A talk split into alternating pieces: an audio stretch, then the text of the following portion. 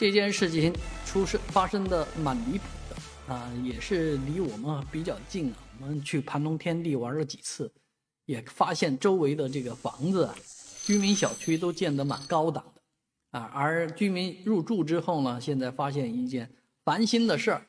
什么事儿呢？这个快递不让进小区，不让进小区之后呢，这个快递件就是怎么样取送，就成了一个大问题。啊，那人家说的也不是说快递件不能进啊，是说快递的这个电瓶车不能进，所以手推车还是能拉进去的。但是快递员不干，快递员就干脆采取呃物流异常的行为，把这个货呢给你退到某个中心去，转运中心去，人人家不送了，不给你送，啊，这也好像听起来蛮合理的，但是，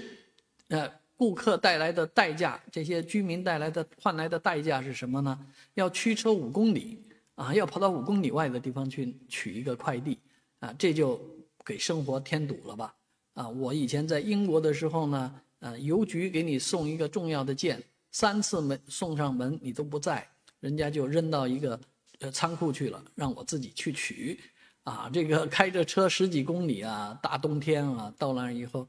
发现满天的海鸟啊，总觉得这个确实，呃，蛮凄惨的一件事情啊。但是这样的事情竟然发生在大上海啊，这个时候啊，真的不知道该听谁的意见了。